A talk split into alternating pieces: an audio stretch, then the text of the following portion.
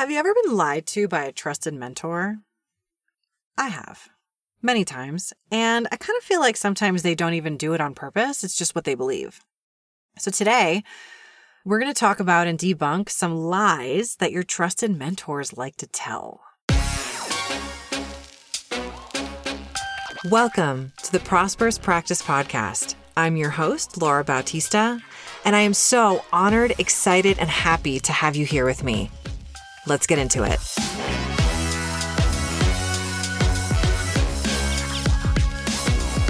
The first one that I really love and that really kept me stuck for such a long time. And this showed up not only in the Western world, in the corporate world, in mainstream society, it also shows up in the holistic world a little bit. And I just don't believe it. And it's this whole notion, this old way of thinking of pay your dues and how you have to pay your dues in this industry before you can grow. And I remember I was working for an acupuncturist and I really liked them. It was one of my first real holistic health jobs. And they were really cool. I learned about muscle testing. I learned about the meridians. I learned about um, nutritional supplementation. I learned a ton. And I remember talking about my frustration with my growth, and they were really supportive with my growth, like kind of. They were supportive when, when they were supportive, but then when it actually came to me growing, they weren't supportive. Maybe you've had a boss like that.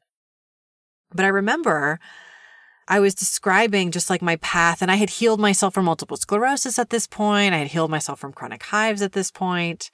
I was helping people already, and I was just frustrated with like how hard it was to like grow a business and to figure it out and to get jobs that paid well as a health coach. I mean, a lot of jobs, it's kind of sick. They pay less like than fucking McDonald's workers to be a health coach, like a starting out. They'll offer you like 13 or $15 an hour when you're helping people completely change their lives. And so I was really frustrated with this. And one of the things she said to me was, well, you know, you have to pay your dues. And this was not the first time that I'd heard this, right? This is very common advice. And some might say it's really powerful advice. But for me, that didn't really land. And I was like, I fucking have paid my dues. I've healed my body from some crazy shit. I have overcome a lot in my life. When you become a holistic practitioner, when you become a health coach, everything you've ever done counts toward how you help people, right? It's how it's what's shaped you. And if you're any good, you've really invested in your own healing. Like, I kind of feel like you're not going to be any good as a practitioner if you haven't fully invested in your own healing, at least at some point in your life and obviously somewhat of a consistent basis. But my point is this whole notion of like, you got to pay your dues. I really want to challenge that because I feel that more than pay your dues, it's about invest in yourself. Because paying your dues, I mean, how long does that fucking take? Who decides how much I pay? Do I decide? Do you decide? Does society decide? Does the industry decide? Like, I have a lot of practitioner clients who are trying to price their programs and products. And when they first start with me, they're just like, oh, well, you know, industry standard is blah, blah, blah. And that's another one. I didn't actually mean to even talk about that today, but that's like, I just build that into this this whole notion of like, you have to do things industry standard. Well, yeah, if you want to be an industry standard coach, industry standard health coach, you want to be just another health coach, sure, do industry standard stuff. But you want to help people walk through a sustainable healing process, completely transform their lives, well, that's not industry standard. So you're not going to be making industry standard money. It's the same thing with pay your dues. So I invite you to challenge this whole pay your dues thing or just see, like, what does that even mean for me? Like, do I believe that? Maybe you do. There's nothing wrong with that at all the question is then just like, what does that even look like for me? How long do I pay my dues before I am making enough money to feel really good about my business, where I don't have to work full time, where I can work three days a week seeing clients and then have an admin day? Do I have to wait till I'm in my 40s or 50s or 60s or what, when? When can I do that? Right? Or is it about something else? Is it really about investing in yourself?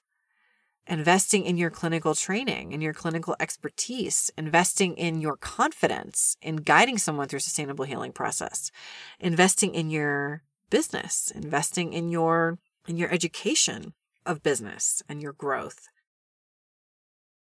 what I find is that many of my mentors had this kind of pay your dues consciousness.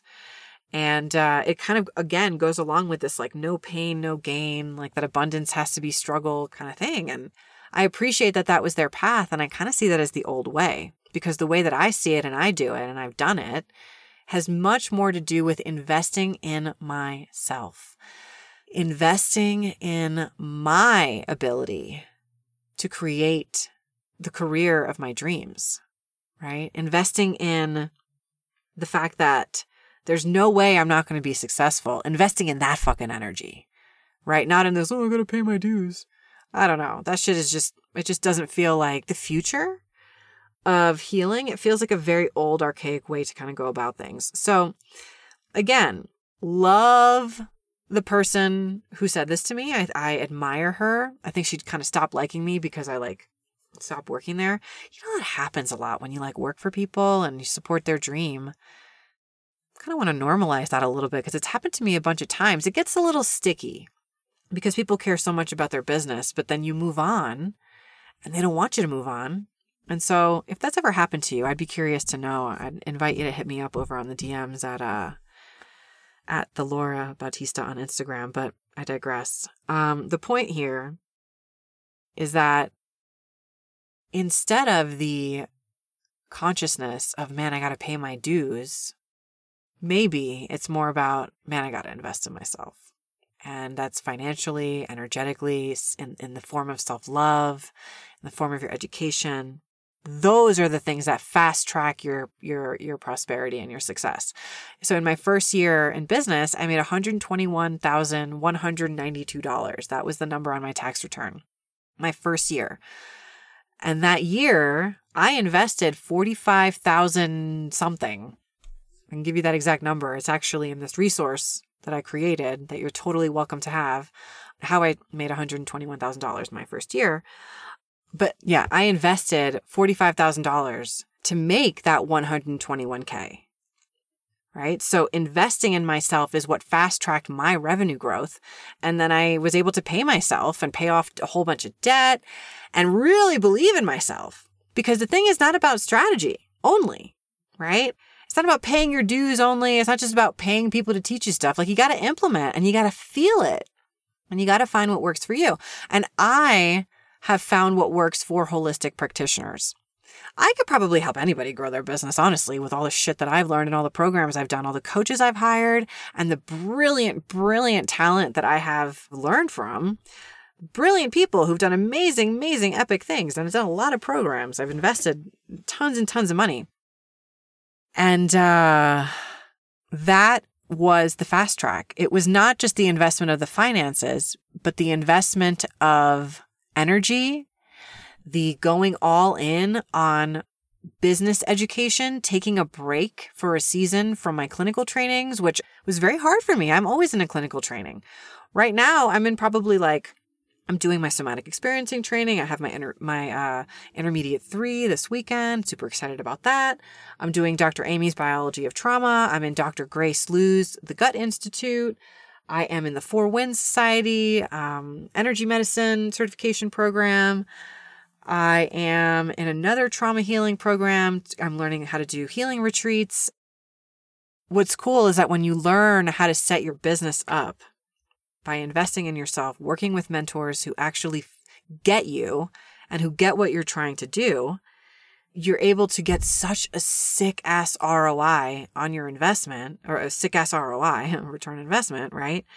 That you can then fund every other clinical training program that you want to do in the future. So, my invitation here is to not hurry or rush anything, right? But if you don't take a season in your business to learn business, you're going to struggle way longer than you need to. Which brings me to my next lie that a trusted mentor told me, which was that building your business will be too difficult and too expensive. I remember I was working for this woman and she's an incredible nutritionist and she's a very successful business.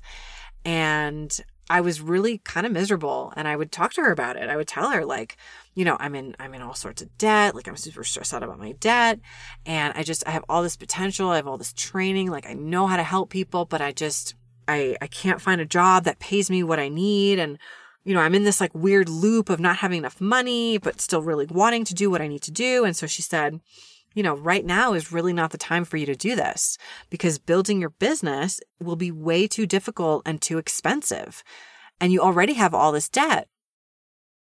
And it was really cool because when she said that, I had this moment of like, you're fucking wrong. And also this kind of like, hold my beer kind of fucking feeling. And it was a similar feeling to when the, the doctor said, listen, the only way is, is for you to take this uh, multiple sclerosis medication, but it's going to slow your heart rate. And I was like, whoa, that's fucking wrong. I'm not doing that shit. And let me go into the abyss of the unknown, right? So Probably about a month or two after that mentor said, building a business will be too expensive and difficult for you right now. I quit that job and I started my own business. And my God, it was just the best thing to go all in on myself. And let me tell you, I didn't have any fucking money. Okay. I was very in debt and I did not have any savings. I was living paycheck to paycheck. Most of the best decisions I've ever made have been wildly irrational wildly irrational, totally spirit led, if I'm fully honest, and also fully betting on myself. Because that's what I was doing. I was investing in myself energetically with hope. And I think that I can have a lot of confidence in that because I have lost my health. I know what that feels like and I got it back and I know how to do it and I know how to teach it.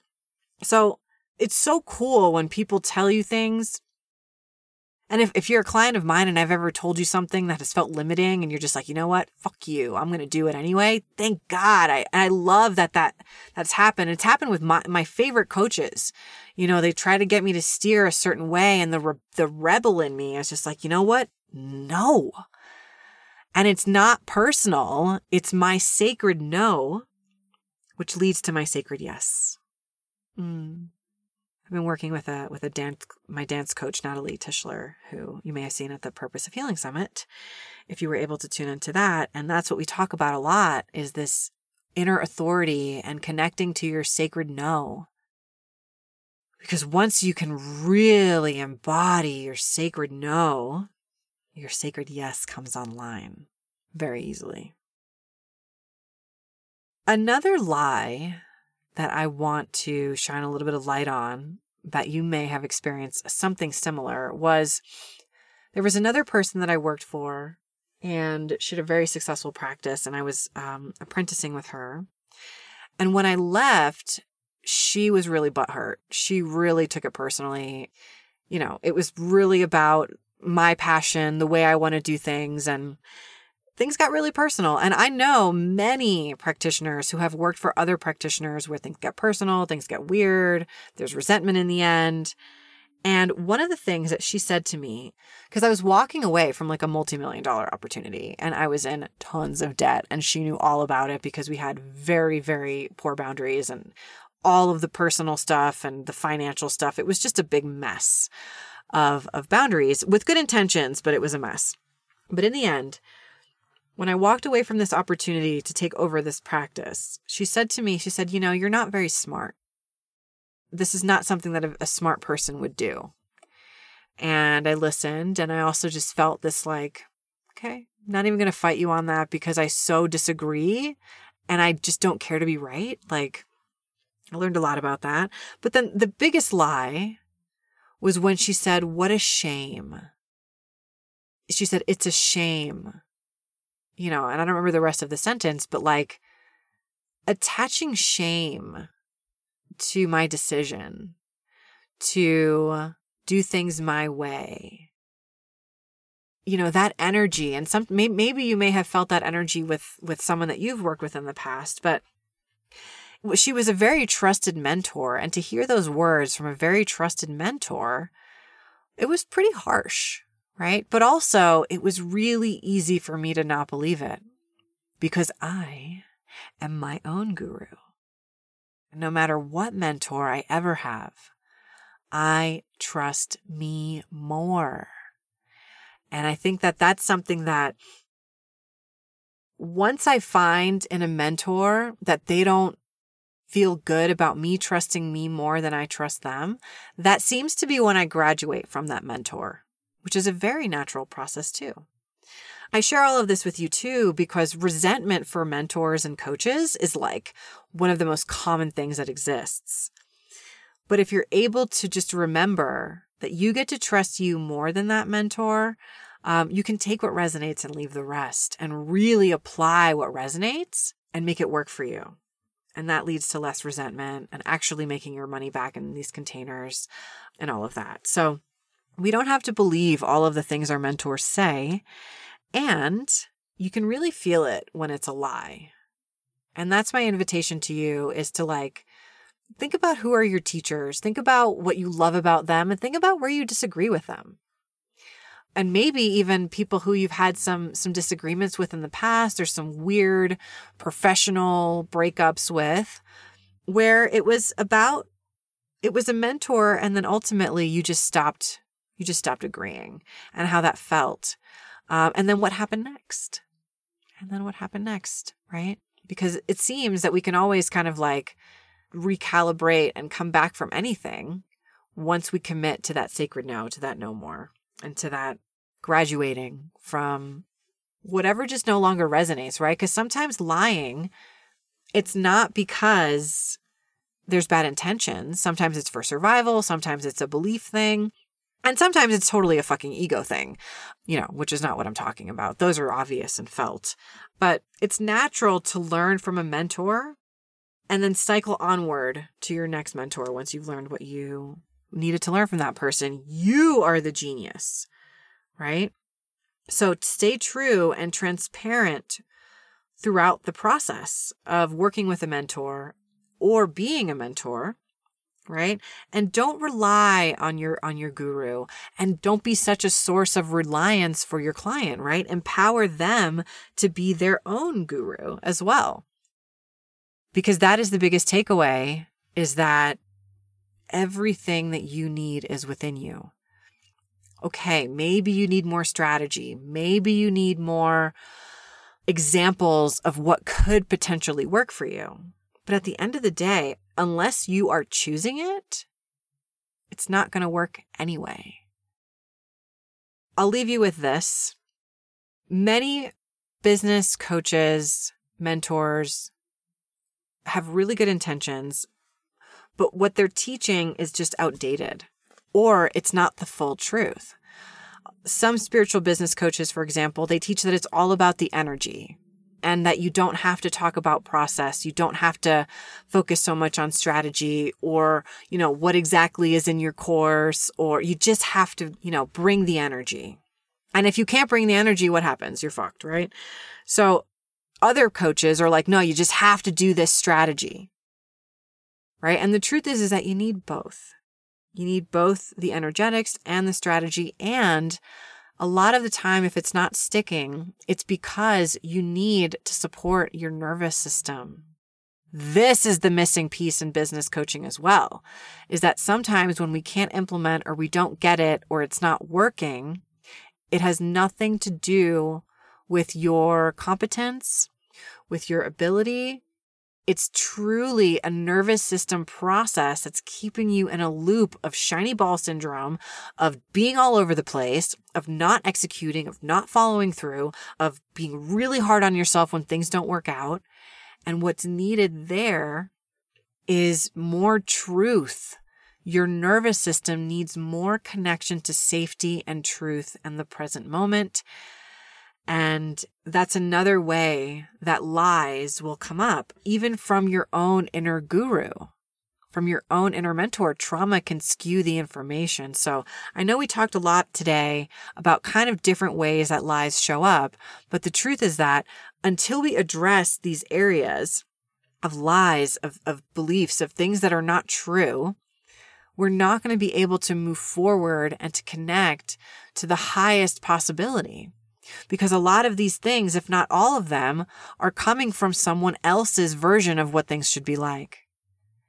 And that's the old way.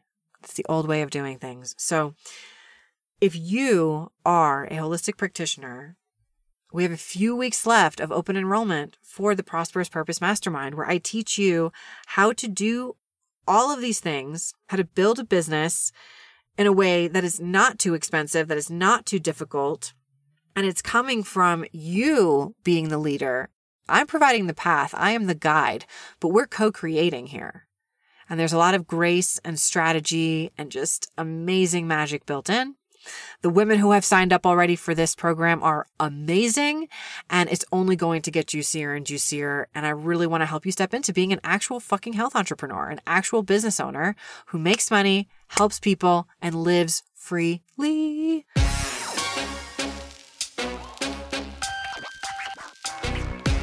Until next time, sending you so much love. Bye for now.